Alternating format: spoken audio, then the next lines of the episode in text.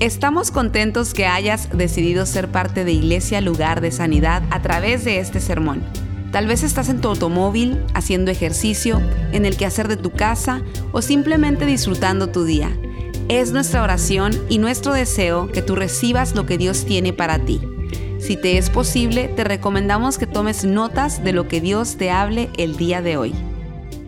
Oremos por el mensaje. Padre, gracias una vez más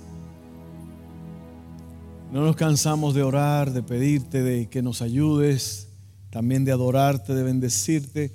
Ayúdanos ahora en esta parte donde vamos a presentar tu palabra, que sea para que nosotros nos fijemos bien y abramos nuestros ojos, seamos guiados por ella. Todo esto lo pedimos en el nombre de Jesús.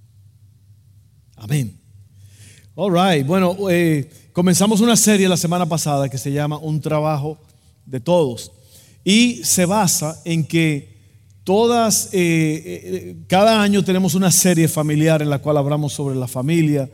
Y eh, la idea es de que un trabajo de todos o se requiere toda una tribu, esto habla de que es un trabajo de todos el desarrollo de la familia, el desarrollo de los hijos, eh, el desarrollo de cada persona que pertenece a la familia.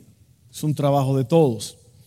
Y hay una historia muy especial en el libro de Génesis capítulo 24, si usted quiere leerlo más tarde. Una, cosa muy importante que usted tiene que hacer es, si usted quiere crecer y usted quiere preservar eh, lo que hablamos aquí, claro, le damos una hoja con el estudio normalmente, pero siempre traiga papel y lápiz y escriba Escriba, escriba información, escriba notas, escriba cosas necesarias. Por ejemplo, ahí usted puede escribir ahora mismo Génesis 24 para que usted pueda leer la historia. Una historia muy, muy linda sobre Abraham, el padre de las naciones. Hablamos de él la semana pasada. Y una historia extraordinaria porque en esta historia hay varias personas que están eh, interviniendo en en el hecho de que Isaac, el padre, el que iba a continuar con la promesa de que Dios iba a levantar una gran nación, a través de Abraham y Sara, nació este niño de la promesa, Isaac.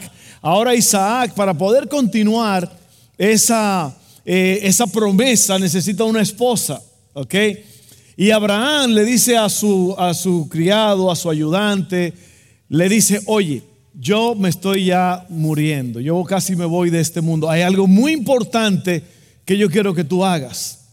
Lo que yo quiero que tú hagas es que tú vayas a la tierra de mis padres y que tú encuentres esposa para Isaac. Y le dio instrucciones muy, muy, muy específicas. El subtítulo de hoy es, es un trabajo de todos, el subtítulo es cómo escoger a tu pareja. Y usted dirá, pastor, pero ya yo estoy casado, ya yo salí de eso. Sí, pero tú tienes hijos que no se han casado. Tienes primos, tienes amigos. ¿Cuántos de ustedes no son casados aquí, solteros? A lo mejor viudo, viuda, divorciado, no sé. ¿Cuántos? Levanten la mano alto, no tenga miedo.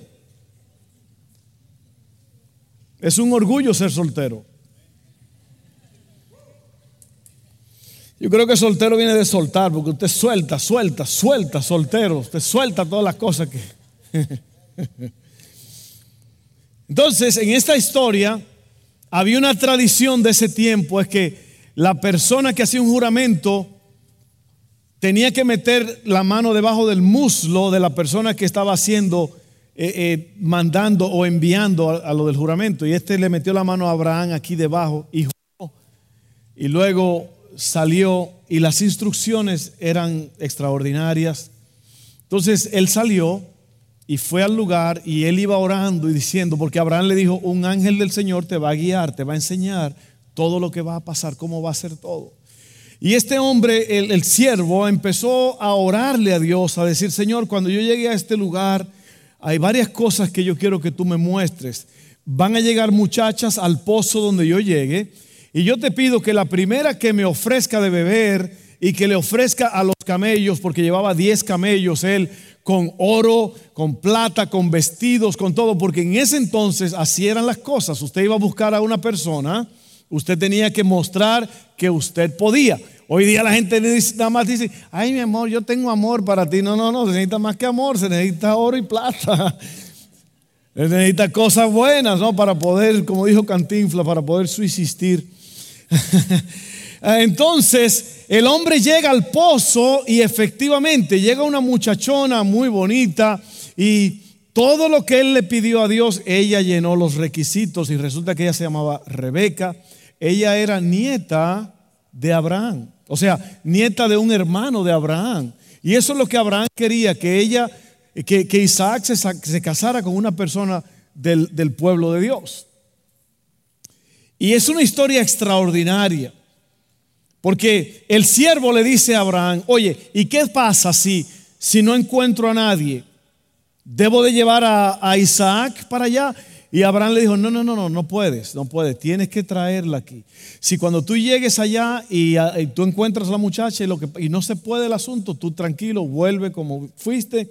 Y, pero la historia terminó espectacular porque Rebeca es una muchacha extraordinaria, la familia eh, se dio, hubieron varias cosas que tuvieron que ver con todos ellos para que este matrimonio extraordinario pudiera suceder.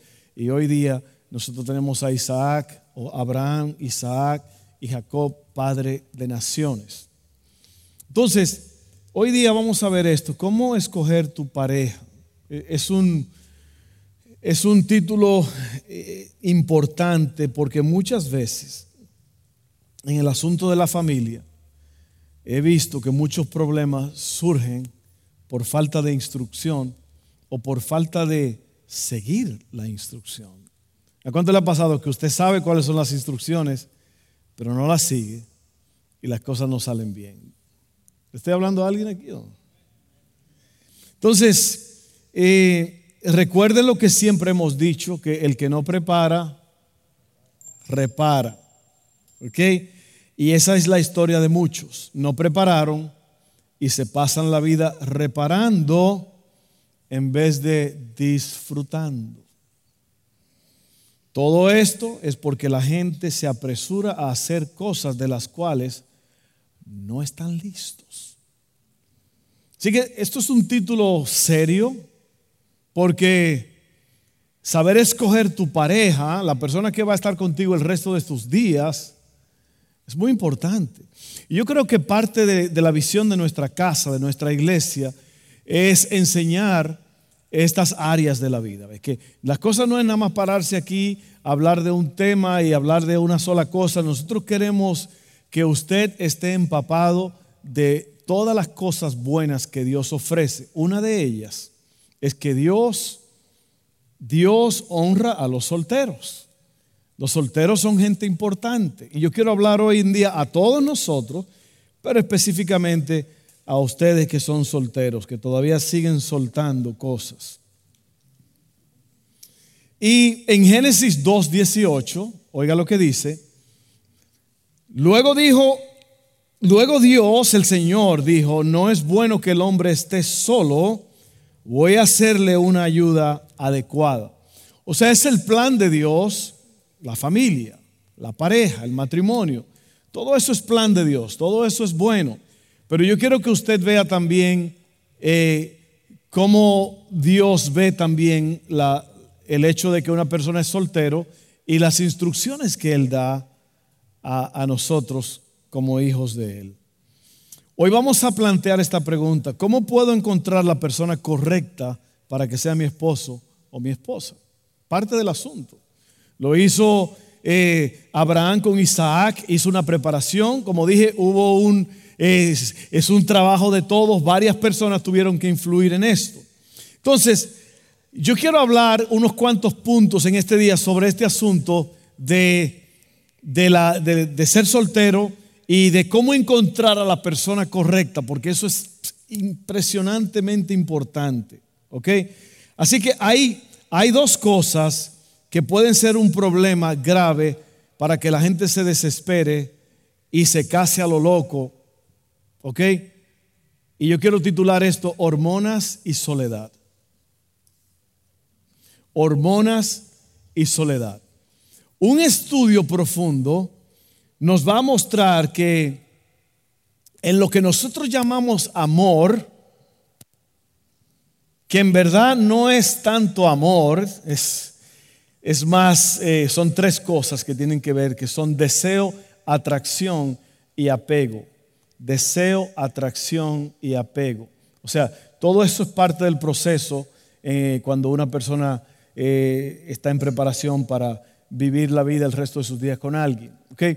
Y no, no es tanto amor, el amor es, el amor para mí es, otra cosa, el amor es llenar necesidades, el amor eh, eh, es, es un acto de voluntad, no es tanto un sentimiento. Y nosotros sabemos que eh, el, el, órgano que se usa para, para mostrar el amor o para como ejemplo del amor es el corazón. Pero en verdad el corazón no tiene que ver nada con el amor. Lo que tienen que poner es un cerebro, porque el cerebro es el que tiene que ver todo con el amor. No necesariamente un corazón, porque en el cerebro es que ocurren todas estas cosas. Y como digo, eh, yo no soy doctor, diría Cantín, yo no soy doctor, pero yo estudio mucho estas cosas y yo voy a darle un poquito de esto nada más de lo que, de lo que yo he aprendido eh, no tenemos que entrar profundamente en esto, pero un estudio más profundo nos muestra que el deseo, la atracción y el apego, o sea, el apego cuando la gente se, se, une para vivir juntos el resto de la vida, todas esas cosas se caracterizan por, estas, por, las hormonas. Las hormonas son las que tienen que ver con todo esto. Ahora, ¿qué son hormonas? Las hormonas son mensajeros químicos del cuerpo. Ellos viajan a través del, del, flujo o del torrente sanguíneo, o sea, a través de la sangre, hacia los tejidos y hacia los órganos, y surten su efecto lentamente y con el tiempo afectan, oiga bien, muchos procesos distintos, incluyendo el crecimiento y el desarrollo, el metabolismo, o sea, cómo el cuerpo obtiene la energía de los alimentos que usted consume la función sexual, la reproducción, el estado de ánimo. Entonces, las hormonas son creadas por células. Las células son las que crean las hormonas. Y las hormonas regulan todo el asunto. Es impresionante. Es un estudio extraordinario de cómo Dios ha creado eso. Cuando usted ve una persona, una hay, un deseo que usted ve, algo le atrae de esa persona, es el deseo, atracción y apego. Es un proceso. Y es parte de todo. Toda esa loquera que usted siente, mire, todas estas hormonas tienen que ver con, usted pierde el deseo de comer, las mariposas en, el estómago, todo, todas esas sensaciones raras, toda esa locura que la gente se vuelve loco, la gente deja de, todo se altera, todo se aloca, son hormonas. En el mundo animal, ¿usted sabe cómo se comunican los animales? Con pupú y pipí y sudor. Sí, sí, sí. Dejan rastros de pupú, de pipí, de sudor. Estas no son palabras malas, estas son cosas que pasan. O no me diga que usted no hace nada de eso.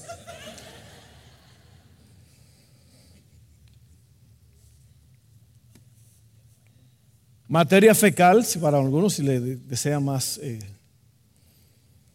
los animales se atraen, se hablan a través de estas cosas. ¿Ok? Y tienen su atracción y todo.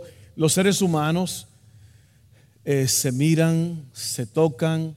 Y por eso es que yo le he titulado esto Hormonas y Soledad, porque la gente recuerde que así como las hormonas te, dejan saber algo, eso lo hizo Dios. Imagínense, si, no fuera por las hormonas, usted no siente atracción por nadie.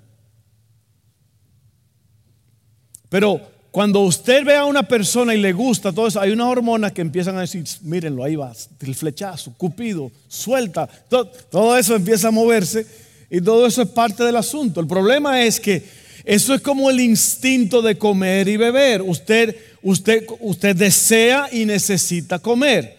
Pero ¿cuántos de ustedes saben que ese instinto puede, puede salirse de control, ¿sí o no? Se llama glotonería, ¿sí o no? Usted se da cuenta que las hormonas son perfectamente bien. Fue todo organizado por Dios. Dios puso todo eso. Y cuando tú te atraes a una persona, todo eso es normal. Igual que comer. Tú sientes el deseo de comer y de beber, pero si te alocas, si te alteras, vas a ser el elefante en la casa. O sea, en la habitación. ¿Sí o no? ¿Me están entendiendo?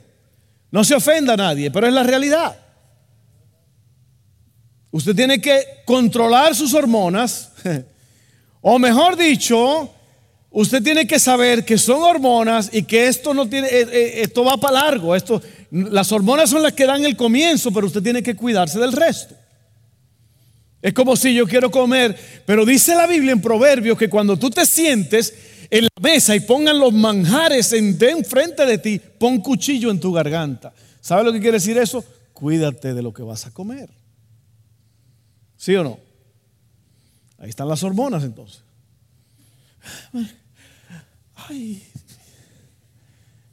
Como un, sobrino mío que vio una, una papaya así encima de la mesa en mi casa. Y la miró y la abrazó. Estaba chiquito, tenía como 5 o 6 años. La abrazó y le dijo, tú tienes que ser mía.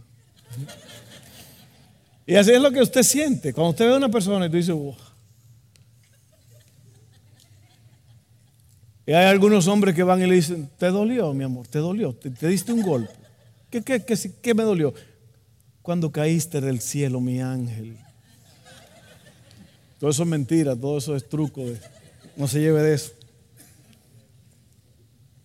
Así que se dio cuenta cómo las hormonas influyen en el, en el crecimiento, el desarrollo, el metabolismo, eh, lo que usted consume, la función sexual, la reproducción, el estado de ánimo, todo eso. Hay cosas que los doctores tienen que ver si hay eh, exceso de hormonas o si hay falta de hormonas. Y, eso se altera todo el sistema. Pero entonces viene ahora la soledad.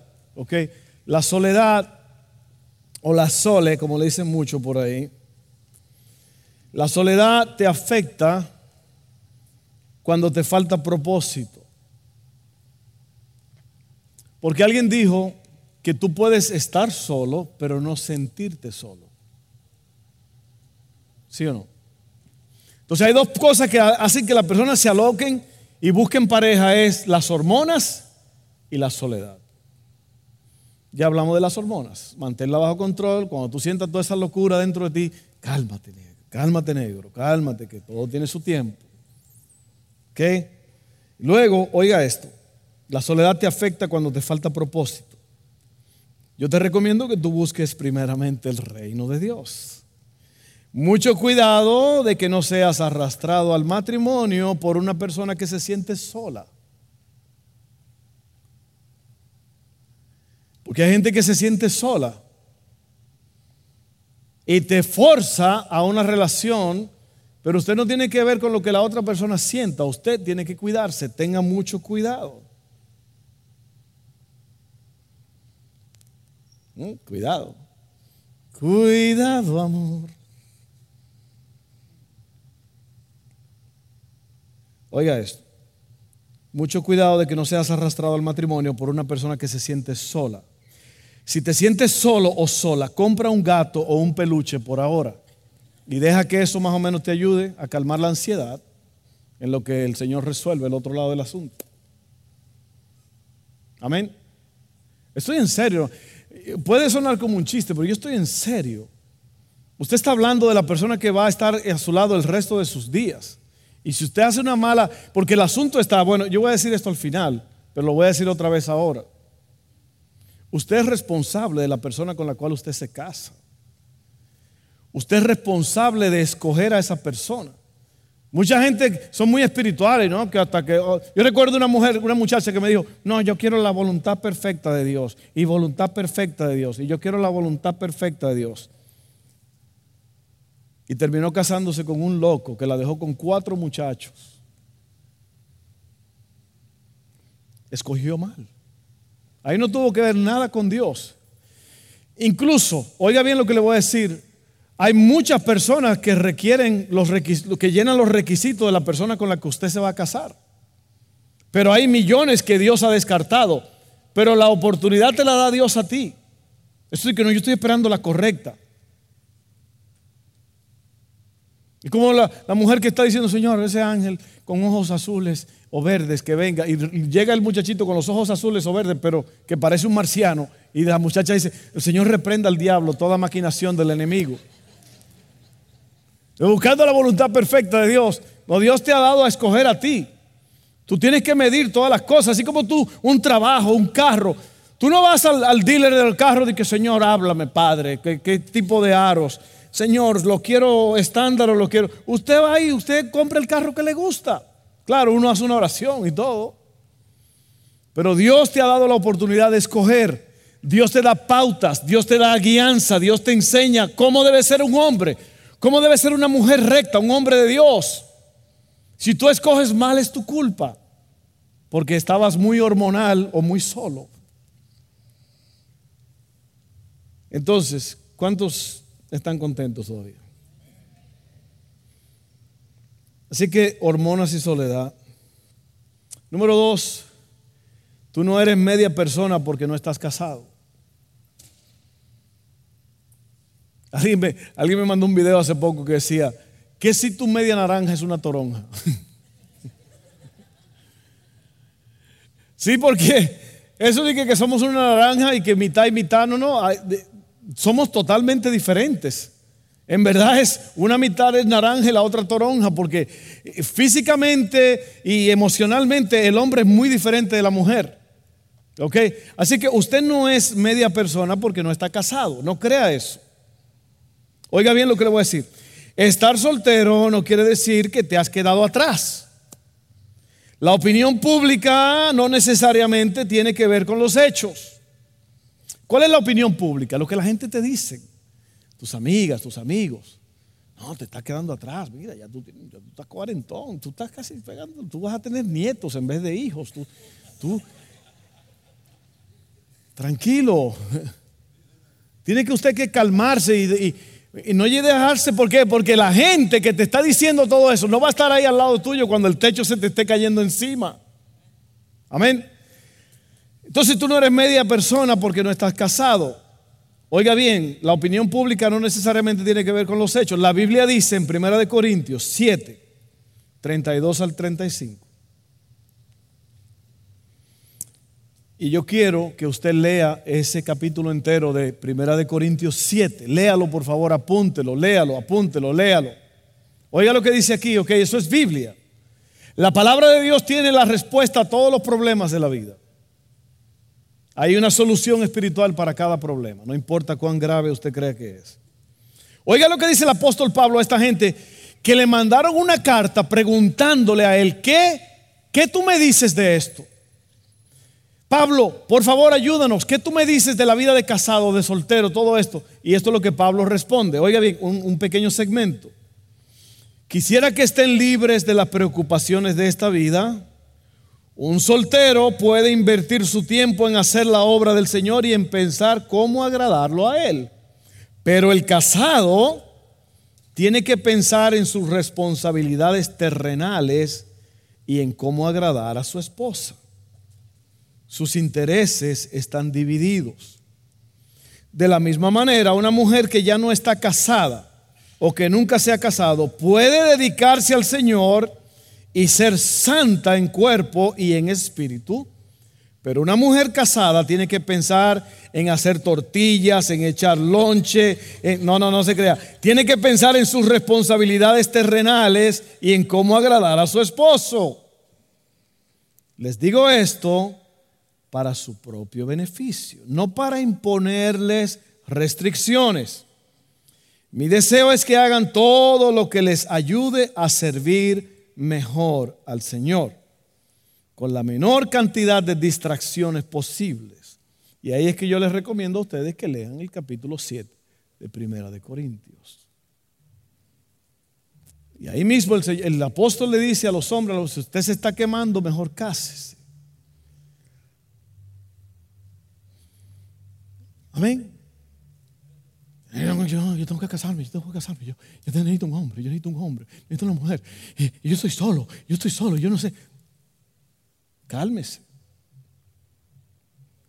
Usted tiene que, en verdad, bueno, Vamos a llegar a ese punto, que ese punto está buenísimo. Tú no eres media persona porque no estás casado. Número tres. Antes de decir sí, tú tienes que aprender a decir no. ¿Qué quiere decir esto? Tienes que tener un estandarte de pureza sexual. Dilo con tu boca en la relación. Pon las condiciones. Esto es para tu protección. Oiga bien lo que le voy a decir. Usted tiene que, antes de decir que sí a una persona, usted tiene que aprender a decir que no a cualquier violación de las leyes de Dios. El matrimonio, el sexo es para el matrimonio, es sagrado. Usted no puede andar en relaciones sexuales con su novia, con su esposo con quien sea. Es para el matrimonio. El pastel se come la noche después de la, de la boda, ¿ok? Amén. Oiga lo que dice la Biblia, otra vez el apóstol Pablo, 2 de Timoteo 2:22, huye de las malas pasiones de la juventud. ¿Usted sabe qué son pasiones?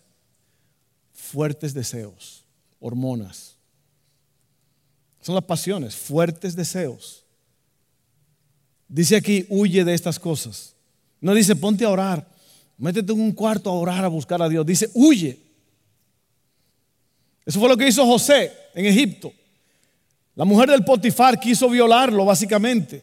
Y, lo estaba violando, lo estaba quitando y este salió corriendo. Y es lo que es básicamente lo que usted tiene que hacer, óigame, soltero, soltera, cualquier persona aquí, evite la inmoralidad sexual. Bueno, vamos a leerlo. Huye de las pasiones de la juventud y esmérate en seguir la justicia, la fe, el amor y la paz, junto con los que invocan al Señor con un corazón limpio. Ahora mire lo que dice Romanos 13, 13. Vivamos decentemente como a la luz del día si usted y su novia no pueden hacer las cosas a la luz del día, hay problema. Como a la luz del día, no en orgías y borracheras, ni en inmoralidad sexual y libertinaje, ni en disensiones y envidias. Pero hay personas que son coladores espirituales que es un colador espiritual. A mí me gusta esto y no me gusta. De la Biblia me gusta esto. Yo hago esto, aquello no me gusta. A mí me gusta esto. Qué bonito esto. No me hable de eso. Es mi novia y yo hago lo que yo quiera con ella. Dice la Biblia que no. El sexo es para el matrimonio. Amén. Diga amén, porque están muy callados. Yo voy, a pensar cosas raras. Que si usted no dice amén, yo voy a estar pensando, bueno. Amén. Antes de decir sí, tienes que decir no. yo, nosotros hicimos una quinceañera anoche, muy bonita, qué bárbaro, qué bonito estuvo todo. La quinceañera de Ángeles eh, Romo. Y eso fue una de las cosas que yo le dije a ella, que tenía que tener cuidado de no, porque hoy, día, o, siempre ha sido así, mi mamá tiene un dicho que dice, donde va Vicente va la gente. Nadie se llama Vicente aquí. ¿Alguien se llama Vicente? ¿Algún Vicente? Ah, caray, un Vicente. Bueno, Vicente. No es para ti el asunto, eso es cosa de mi mamá, perdón. Donde va Vicente va la gente. ¿Saben lo que quiere decir eso? Todo el mundo lo hace. Cuando va Vicente, ahí va la gente. En la escuela lo hacen. Oh, sí, eso es raro, prohibido. No, no, todo el mundo lo está haciendo. Dale para allá. No porque todo el mundo lo hace es correcto. Porque en la escuela te dice, qué tonto, qué estúpido, qué, lento eres. Tú, tú, estás loco, estás viviendo en el 1800, en el 1966. No, no, no, no. Tranquilo, yo, yo prefiero quedarme así. Yo no tengo que ser como el resto de la gente. Incluso es una de las grandes cosas de ser cristiano, es que usted es diferente. El Señor nos ha llamado a ser diferentes. Usted no tiene que ser como el resto del mundo. Si usted es como el resto del mundo, entonces usted no es creyente. ¿Sí o no? No te cases, número cuatro, con una persona que no es cristiana. Eso se llama yugo desigual. Muchos dicen que son cristianos, ten mucho cuidado. Otra cosa, nunca vas a cambiar a una persona. Uno de los errores más graves y más cometidos es casarse con alguien con la esperanza de cambiar a ese alguien. ¿Y sabe lo que es esto? Son gente, son personas que dicen, no, no, a este yo no lo voy a dejar pasar. No, no, no, no. A esta, mm, ¿dónde voy a conseguir yo algo así? un, grillo como yo. ¿Dónde yo voy a conseguir una cosita así? Ay, no, y con billete y con esto, y no, no, no. Y, empiezan a tolerar cosas que esa persona hace porque según no lo va a dejar pasar. ¿Y qué sucede? Yo lo cambio, yo, yo lo cambio. Yo soy la doctora corazón, el doctor corazón, ¿eh? Yo lo cambio, yo soy psicólogo. No se dice psicólogo, se dice psicólogo, se omite la P, ¿eh? Y resulta que usted se casa y se lo lleva el mismo diablo. Porque resulta que la que usted iba a cambiar lo termina cambiando a usted para mal. Le estoy predicando algo, mejor me voy.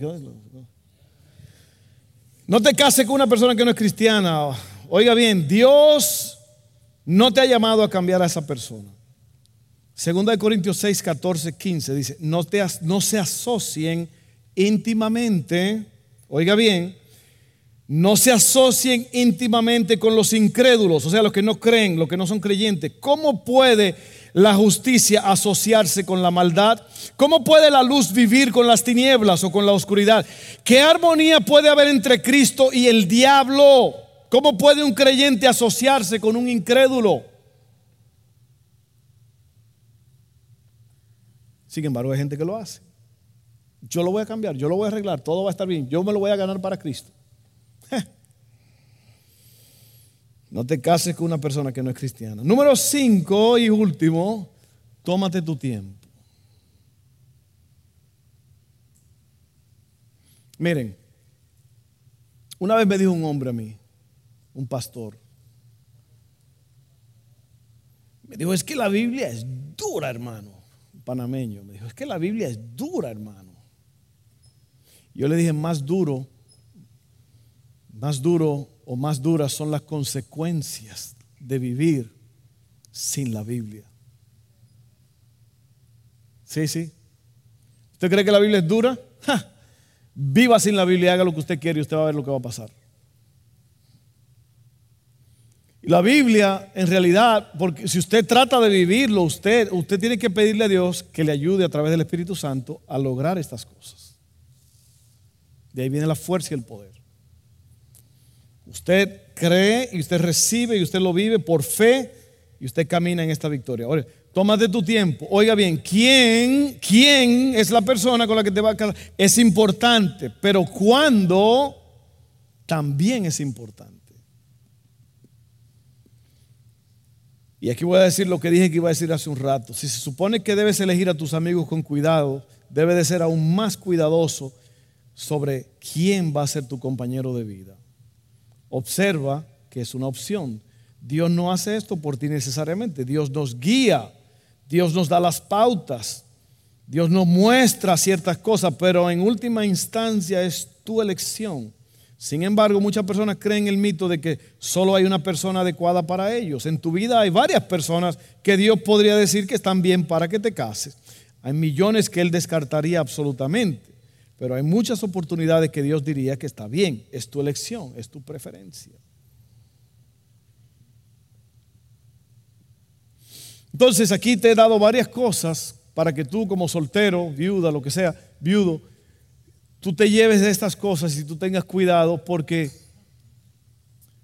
hay que tener en cuenta a Dios en todo lo que hagamos. Dice la Biblia en Romanos 12, no te amoldes a este mundo sino deja que Dios te muestre cuál es su voluntad para tu vida. Amén. Amén. Bueno, yo voy a dejar esto ahí, miren. Dios en su infinita misericordia nos ha dado su palabra para que nosotros caminemos a través de ella. Yo recuerdo yendo a pescar en, los lugares donde hay eh, salidas para los barcos, para los botes, para las lanchas, normalmente hay unas luces una luz azul y una luz roja. Y esas luces están donde, esas luces están entre el, el camino que esos barcos pueden tomar para salir sin riesgo. ¿Por qué?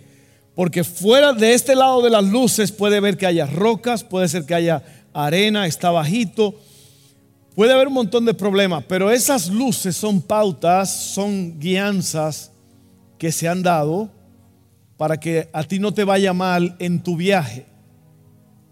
Y eso es lo que hace la palabra de Dios. La palabra de Dios es una guía específica que te va a ayudar a tener una conciencia tranquila, una vida sana, una vida sin lamentos,